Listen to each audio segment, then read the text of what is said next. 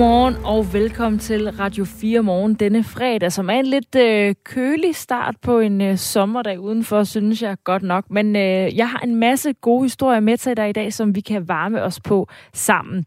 Vi skal blandt andet til SAS Luftfartsselskabet, for der er en ny udvikling i bestræbelserne på at redde dem. Lige nu kæmper de jo blandt andet med underskud og helt aktuelt også en pilotstrække. Og SAS fik så i aftes ved en domstol i USA grønt lys til at indlede en rekonstruktion af selskabet under konkursbeskyttelse. Og hvad betyder det så helt konkret i forhold til SAS og flyselskabets fremtid og måske vores ferie den her sommer? Vi spørger Jakob Pedersen, som er aktieanalysechef og luftfartsanalytiker hos Sydbank klokken lidt i syv. Senere den her morgen, der skal vi også omkring regeringskrisen i Storbritannien. Den gik ikke længere for Boris Johnson, der nu øh, trækker sig som først leder af det konservative parti, og senere, når de har fundet en ny leder, og som premierminister. Først der skal vi dog til en øh, opsamling på coronapandemien, og hvordan det er gået, øh, hvis man sammenligner Danmark og Sverige.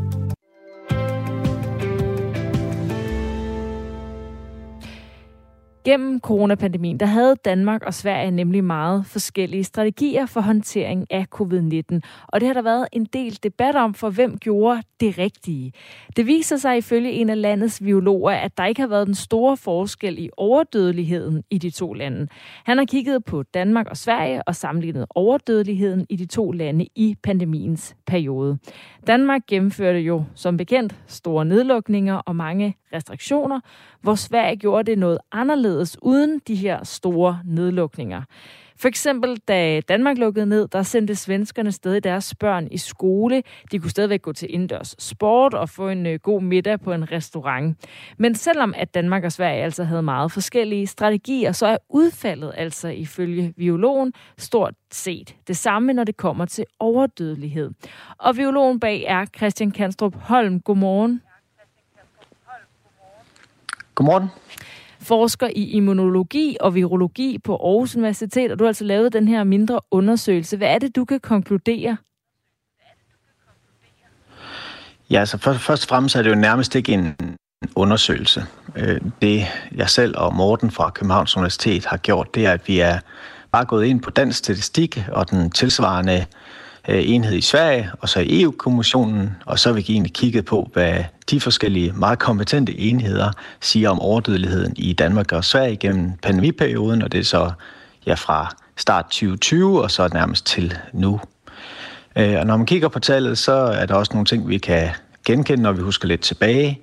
I de to første vintre, altså 2020 og 2021, der havde Sverige en, en overdødelighed i forhold til Danmark – øh, selvfølgelig på grund af coronavirus. Øh, ja, men så sker der noget ret interessant i 2021. Det er, at øh, der vender billedet altså. Startende siger i omkring det sene forår, så har Danmark altså haft en øh, væsentlig højere overdødelighed end Sverige. Og tager man så hele pandemiperioden, altså 2020 og 2021, lægger sammen, ja, så har vi øh, nærmest samme overdødelighed i Danmark og Sverige, faktisk med en knepen sejr til til Sverige, uden at man dog kan sige, at det er øh, signifikant. Det kan være sagtens være en tilfældighed, men, Når men overall sejr, har vi klaret det øh, ret ens. Altså, så har de en, en, en mindre overdødelighed? Ja, Sverige, Sverige har haft en lille smule mindre overdødelighed end Danmark, øh, men, men det er så få øh, personer, at det når, ligger nok hen til, til noget, der er en tilfældighed. Og hvordan kan du koble det til, hvad for nogle strategier vi brugte under pandemien? Jamen, som jeg husker det, så var hovedargumenterne for at gennemføre de meget strenge øh, nedlukninger og restriktioner, som vi oplevede, men Sverige ikke gjorde, øh, primært baseret på to, to ting. Vi skulle forhindre, at vores sundhedsvæsen øh, brød sammen, og vi skulle forhindre en masse mennesker fra at dø. Øhm, og så er det jo altid svært at finde ud af, øh, når i hvor høj grad forhindrede vi så det, fordi hvem skal man lige sammenligne med? Og der er altid meget pro- store problemer med at sammenligne på tværs af landegrænser. Det er for eksempel meget svært at sammenligne os med Italien. For Italien har altid en væsentlig højere overdødelighed end Danmark, når det gælder øh, pandemier og ja, også epidemier i løbet af vinteren. Øh, andre lande har andre problemer, forskellige familiestrukturer, forskellige demografi, forskellige sundhedsstatus. Men Sverige er måske nærmest det land, der ligner os allermest. Altså, vi har nogenlunde samme styrke i sygehusvæsenet, vi har nogenlunde samme demografi, sundhedsstatus, familieforhold osv. Øh, så lige præcis her vil jeg mene, her kan det er måske den bedste mulighed for at, at lave en sammenligning. Og Sverige valgte jo så ovenikøbet en radikal anden strategi. Og øh, der kan man konkludere to ting. Jamen, deres sundhedsvæsen brød ikke sammen. Øh, og de havde ikke en højere overdødelighed. Så hvad er det, er det man kan konkludere? Så det er egentlig det, jeg kan udlægge af tallene. Ja, men, men vil det så sige, ifølge de tal, at vi i ja, virkeligheden vi... har gjort unød, unødvendigt meget i Danmark øh, for at forhindre øh, at blive ramt af pandemien?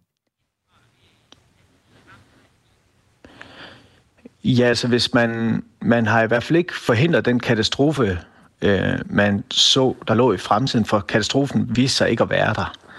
Øh, hvad kan man sige, hvis vores gætterier i starten og årsagerne til, at vi lukkede ned, var rigtige, så ville sygehusvæsenet jo være brudt sammen i Sverige, og de ville have haft en meget, meget, meget øh, forhøjet overdødelighed i forhold til Danmark. Og det kunne man jo måske også tro lidt, det så sådan ud i starten af 2020 og i 2021, fordi der havde de også en væsentlig højere dødelighed end i Danmark. Problemet er bare, at billedet vender meget hurtigt. Allerede i 2021, der er det omvendt. Der er det Danmark, der har den høje overdødelighed. Så i løbet af de her to år, altså 2020 og 2021, øh, ja, der ender vi altså med cirka samme overdødelighed, faktisk en lille smule højere overdødelighed i Danmark. Og det er jo en tendens, der ser ud til at fortsætte her ind i 2022, så det bliver jo ret spændende at se, hvordan øh, tingene ser ud, når året er om her. Vi har talt med Viggo Andreasen, også som er lektor epidemiolog ved Roskilde Universitet, der siger sådan her om øh, din undersøgelse. Jeg tror desværre ikke, vi kan bruge den til så meget helt konkret. Undersøgelsens metode med at sammenligne øh, dødelighedsforholdene over en toårig periode i de to lande er simpelthen for grovkornet til, at man kan fange sådan en effekt som øh, coronapandemien.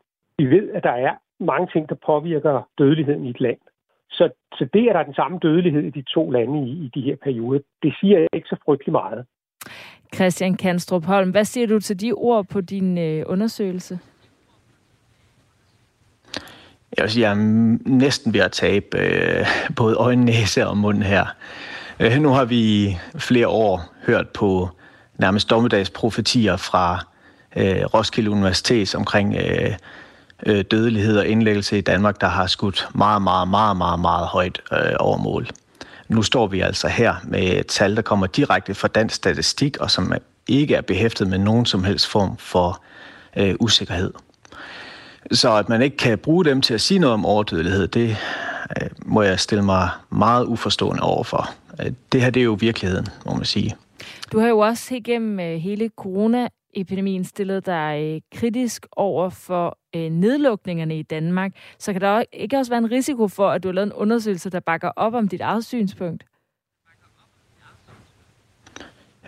Det er der jo altid en risiko for, men styrken i den kronik, vi har kommet ud med i dag, det er jo, at vi ikke har lavet nogen undersøgelse. Vi har ikke været inde og tolke på nogen data. Det her det er data, der er opsamlet af dansk statistik, af svensk statistik og EU-kommissionen. Så hvis man er uenig i de tal, så er man enten meget, meget uenig i det arbejde, dansk statistik og EU-kommissionen har gjort i at opgøre antal af døde, eller også så har man en viden om et stort antal døde mennesker, der ikke er blevet registreret. Og det har jeg lidt svært ved at forestille mig. Og skal en konklusion på, hvordan vi ligesom er kommet igennem pandemien, udelukkende baserer sig på dødelighed. Vi talte jo også meget om øh, kollaps i sundhedsvæsenet. Der er jo også andre øh, symptomer, som, som stress og så videre, som kan have påvirket folk. Er det ligesom den vigtigste faktor, i, i hvis vi skal sådan evaluere på den her øh, pandemi, og hvordan de to lande har håndteret den? Altså, der er jo rigtig mange parametre, man kan kigge på, og det er nærmest uendelig øh, kompliceret. Øh, hvordan udreder man, hvad den egentlige effekt var af nedlukninger på den psykiske tilstand hos børn og unge, for eksempel overvægt, på den kæmpe RS-virus-epidemi, vi havde i sommeren 2021, hvor børneafdelingerne var fyldt med børn, der måtte flyttes rundt, og nogen endda sendes til Tyskland. Så hvordan, hvordan vægter man det? Ja, det har meget med personlighed at gøre i virkeligheden, hvad man, hvad man vægter højst. Men jeg tror, vi bliver nødt til at starte med starte diskussionen ud fra et så oplyst grundlag som overhovedet muligt. Så hvad mener du, vi kan bruge den her viden til? Ja, vi kan bruge den til at lave en bedre pandemihåndtering fremover, hvor vi får tilpasset øh, de tiltag, vi tager med den trussel, vi står overfor. Sådan lød altså fra Christian Kanstrup Holm. Tak fordi du var med, forsker i immunologi og biologi på Aarhus Universitet, der altså har lavet en øh, undersøgelse af de to lande, eller har kigget på Danmark og Sverige og sammenlignet overdødeligheden i de to lande i pandemiens periode, og fundet ud af, at der faktisk ikke var den store forskel, selvom at de to lande havde to meget forskellige strategier. Det her er Radio 4 morgen. Klokken er kvart i syv. Mit navn er Astrid Date, og jeg vil meget gerne høre fra dig, der lytter med. Nummeret har ind til er 1424, hvor du kan skrive en sms, hvis du har kommentar eller spørgsmål til det, vi taler om.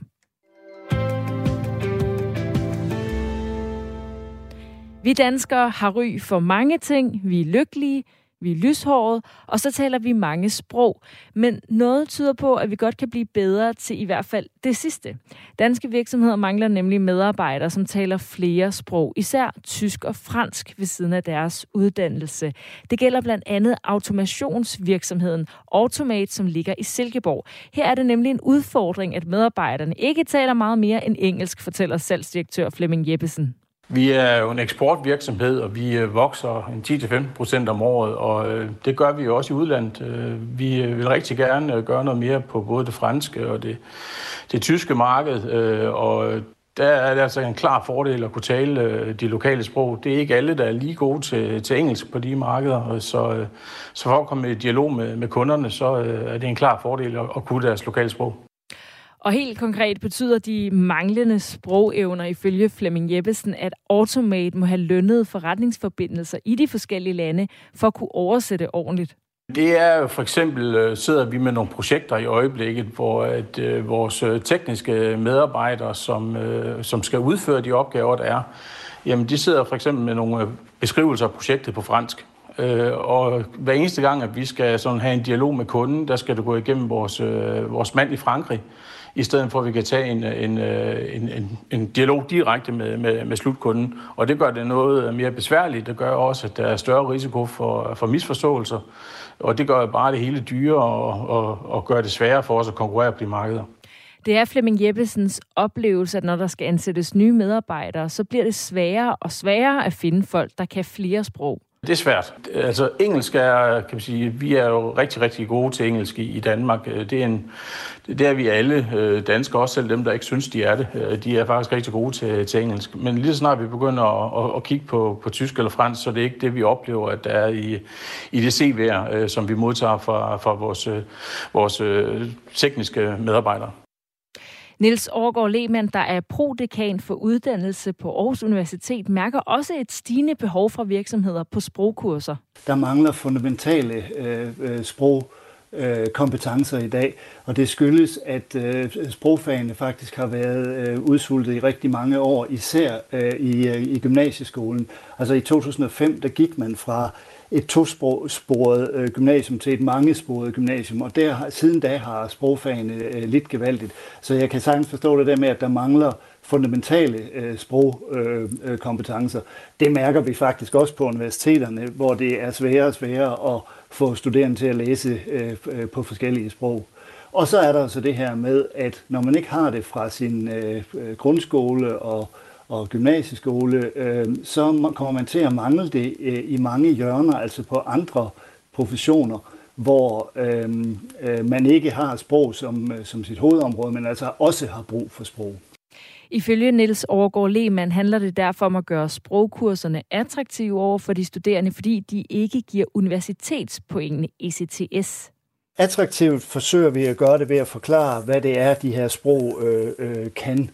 Øh, heldigvis er det sådan, at vi ved fra øh, Øhm, andre tillægstiltag, øhm, øh, at der er studerende, der kan, der kan klare mere end deres øh, fuldtidsstudium. Det ved vi, fordi vi har talentspor forskellige steder på universitetet, og det er lige præcis øh, noget, man ligger ovenpå. Der er en særlig bekendtgørelse, som hedder talentbekendtgørelsen, og den, den, øh, den tillader, at man giver ekstra ECTS. Her er det fuldstændig uden for øh, øh bekendtgørelse. Der er nogle særligt tilrettelagte kurser, vi laver. Øhm, øh, så vi kan ikke bruge øh, talentbekendtgørelsen i den her runde, men det kan være, at vi kan det øh, øh, fremover. Men altså det vi grundlæggende gør, det er at, at slå dem op på en sådan måde, så de studerende øh, kan se, hvad de, øh, hvad de kan få ud af dem. Og jeg vil, øh, på nuværende tidspunkt, endnu før vi har lukket for, for optag, der er der på de øh, altså de der kurser, vi laver på fransk og tysk, der er der øh, knap nok 250 studerende tilmeldt allerede. Så der er altså studerende, der har interesse for det her. Fordi der altså er det her behov for medarbejdere med andre sprogkundskaber end engelsk, så har regeringen bevilget 40 millioner kroner til professionshøjskoler og universiteterne, så de kan udbyde sprogkurser til de studerende. Det er et pænt beløb, mener Niels Overgaard Lehmann. Pengene er givet på en sådan måde, at vi har et, en projektperiode 22, 23 og 24, og det her er kun første rul. Så hvis der er 250 på første rul, altså øh, første semester, så laver vi det igen i foråret 23, hvor vi også prøver at supplere med nogle flere øh, sprog for at se, om der også er behov for dem. Det drejer sig om øh, spansk, russisk og kinesisk.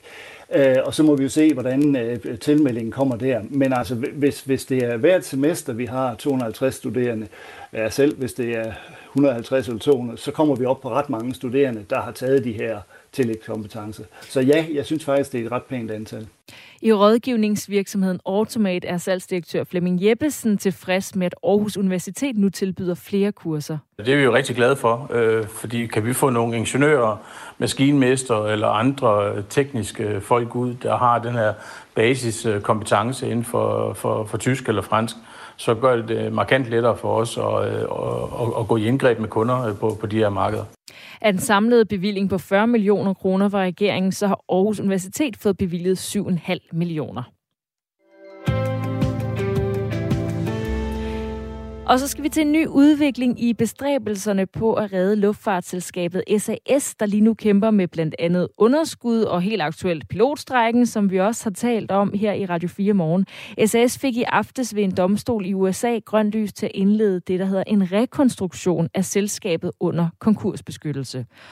Og hvad betyder det så i forhold til SAS og flyselskabets fremtid, og måske vores ferie her til sommer? Det vil jeg gerne spørge Jakob Pedersen om, som er aktieanalysechef og luftfartsanalytiker hos Sydbank. Godmorgen. Godmorgen. Øh, for os helt almindelige mennesker, bare lige for at starte ved, ved det her med, at de indleder en rekonstruktion af selskabet. Hvad betyder det?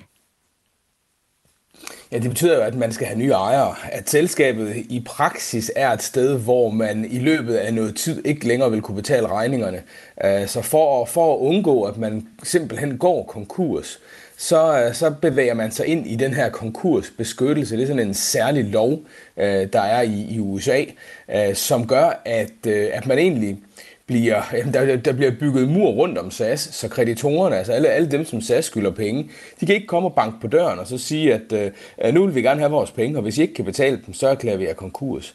Det, øh, så, så, så på den måde, så køber SAS sig tid til at, og i stedet for at tale sammen med de her øh, långivere om at få slået en streg over en del af gælden. Og det er jo altså det, som man hidtil har forsøgt i en, øh, hvad kan man sige, i en, i en øh, en frivillig proces, øh, men, men, men nu tvinger man altså långiverne ind i den her øh, strukturerede juridiske proces, hvor der også er dommer og advokater og jurister med. Hvordan kan man svinge? Altså betyder det, altså, at de her långivere mister de penge, som øh, SAS skylder dem? Det vil de jo gøre på den ene eller den anden måde, fordi SAS er allerede nu et sted, hvor man ikke kan betale den gæld, man har. Så er spørgsmålet, øh, hvor meget kan man få øh, Øh, långiverne til at gå med på, hvor, meget, hvor stor en streg vil de slå over gælden, øh, og, og evner SAS i øvrigt at bringe omkostningerne ned, så man kan begynde at betale penge på et senere tidspunkt, altså så man kan betale gælden af på et, øh, på et senere tidspunkt. Og det er det, som, som, øh, som man nu, ja, øh, kan man sige, i stedet for at man sidder og forhandler direkte med de her parter, jamen, jamen så får man nu en form for, for mailer eller noget hjælp i hvert fald i form, i form af det juridiske system. Og det er, det er det, man håber, og som vi også tidligere har set, har givet pote i forhold til at, at, at bevæge sig fremad i sådan nogle forhandlinger. Så med den her konkursbeskyttelse i USA bliver der altså holdt hånden lidt under det her øh, selskab SAS, som ved øh, seneste kvartalregnskab i slutningen af maj tabte mere end en milliard kroner. Siden er selskabet, som mange ved, blevet ramt af pilotstrække, som hver eneste dag koster SAS millioner af kroner. Og for ligesom at vende det tilbage til dansk grund, hvad betyder det her for, øh, for, for os, der skal rejse?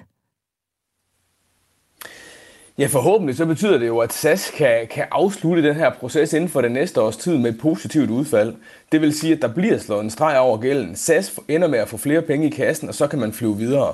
Her og nu, imens den her proces den løber de næste 9-12 måneder, der er der ikke nogen forandring for de almindelige passagerer. Og det er det smukke ved den løsning, som SAS vælger her. Øh, den kører simpelthen sideløbende med, at man, at man kan man sige, fører den almindelige forretning og har de almindelige daglige operationer. Øh, så, så passagererne kommer ikke til at mærke det her. Det gør man til gengæld, hvis, hvis der ikke bliver et lykkeligt udfald af de forhandlinger. Fordi det her, det er jo, det er jo ikke en livstidskonkursbeskyttelse. Det er jo noget, som, som, det er jo noget hvor, man, hvor man har de her 9-12 måneder. Øh, og hvis man ikke kan blive enige med långiverne, øh, jamen, så vil der være nogle långiver formentlig, som erklærer SAS konkurs, når den her proces den er afsluttet. Og, og så, så, må, så, så må vi jo se, hvad der så sker derfra. Så 9-12 måneder har øh, SAS altså til at øh, rekonstruere sig selv. Lige nu er der jo også en pilotstrække, men det lyder altså ikke som om, at øh, de får nogle øh, midler fri til at øh, betale dem mere. Og det, det, det gør de faktisk i forbindelse med den her øh, Chapter 11 konkursbeskyttelse i USA. Der er man, der er man i samtaler med, med en masse finansieringspartnere, der har man, man er der ikke nu, men man er meget tæt på at have, have tilsavn om, øh, om omkring 7 milliarder svenske kroner i yderligere finansiering. Det er altså penge, som man kan bruge, øh, man kan sige, til at, øh, øh til at holde sig flydende øh, hen, over, øh, hen over de her 9-12 måneder, så man sikrer sig, at der ikke kommer nogen heller ikke andre steder og erklærer selskabet konkurs, så man sikrer sig, at man har penge nok og ro på i den her periode. Betyder så den her øh, rekonstruktion, SAS går ind i, at øh, vi er tættere på, at SAS og piloterne kan lande en overenskomst? Det er jeg ikke sikker på. Uh, I og for sig så er det to vidt forskellige ting, fordi det hele, hele overenskomsthistorien og forhandlingerne kører separat. Det er ikke en del af den her sådan chapter øh, 11-proces i, øh, i USA. Uh, øh, så, så, så skal der ligge noget psykologisk i, at, at piloterne godt nu kan se, at det er også et selskab, der er meget presset. Det er, den, det er den ene vinkel på det. Den anden vinkel på det, det er, at piloterne de, de sidder og føler, at de lidt er blevet brugt som en puslespilsbræk i forhold til, at SAS faktisk har kunnet søge ind i den her chapter Chapter 11. Det har der også været nogle, været nogle kommentarer ude omkring i, i dagspressen. Så, så, så det er meget svært at sige, hvad, hvad effekt den her Chapter 11 har på, øh, på, på pilotforhandlingerne. Men, men den har ikke nogen direkte effekt. Det er alt sammen afledt og psykologisk i forhold til, hvordan føler man, man er blevet behandlet. Så øh, i virkeligheden så er næste skridt bare isoleret set for SAS først om øh, 9-12 måneder, hvor de altså skal have en rekonstruktion klar og en aftale med deres långiver. Ja, du kan sige, at, øh, at det, det, er jo mere det er mere presserende lige nu at få flyene i luften igen. Det er jo det, som SAS lever af. Øh, og, og hvis det er sådan, at man skal have, have pilotstrække hen over, hen over 9-12 måneder, så, for, så forsvinder alle pengene altså. Øh, så så jeg, jeg er helt overbevist om, at det er ikke det, der er planen. Så det, der er presserende nu, det er stadigvæk at få, få en aftale på plads med piloterne, så flyene kan komme i luften igen. Og, og sideløbende med det, jamen, der må man så håndtere långiverne og sikre sig, at de også er villige til at slå en streg over en del af gælden. Tak skal du have, Jakob Pedersen, aktieanalysechef og luftfartsanalytiker hos Sydbank. Og det kom, jeg taler altså med Jakob Pedersen, fordi SAS i aftes ved en domstol i USA fik grønt lys til at indlede en rekonstruktion af selskabet under konkursbeskyttelse. Og det betyder altså, at der på en måde bliver holdt hånden over under det her selskab, mens de laver nogle aftaler med deres långiver om, hvor meget de skylder og skal skylde i øh, sådan nogle leasing-aftaler og så videre, hvad de har i forhold til de fly, de har for eksempel i USA.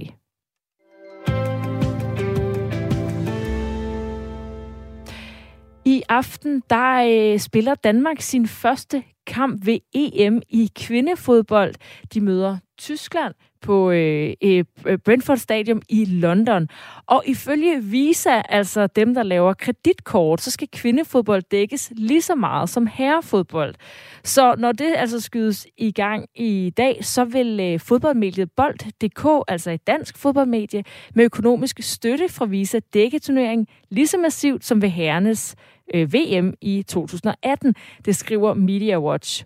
Visa er øh, også turneringssponsor for kvindernes EM på international plan, og har altså i Danmark indgået et partnerskab med det her danske fodboldmedie, som led i kampagnen The Equal Partnership, som sigter efter at øge interessen for kvindefodbold. Visa mener nemlig selv, at der er stor forskel på mediedækningen og antallet af sponsorkroner, alt efter om der er tale om herre- eller kvindefodbold. Et eksempel på det er, at man i forrige måneds finale i Champions League for kvinder ikke kunne se den på en dansk tv-kanal. De vil ikke sige, øh, hvor mange penge, der er blevet øh, givet, og hvor mange penge altså Bold.dk har fået, men det betyder, at øh, det her fodboldmedie kan sende to rapporter afsted til England, hvor EM-turneringen altså finder sted. Og chefredaktøren håber, at dækningen kan skubbe til en stigende interesse for kvindefodbold, og dermed gør det mere attraktivt kommercielt at indgå samarbejder fremover.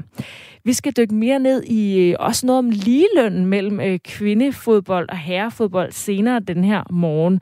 Nu skal vi have en omgang nyheder fra Asbjørn Møller, der står klar klokken er syv.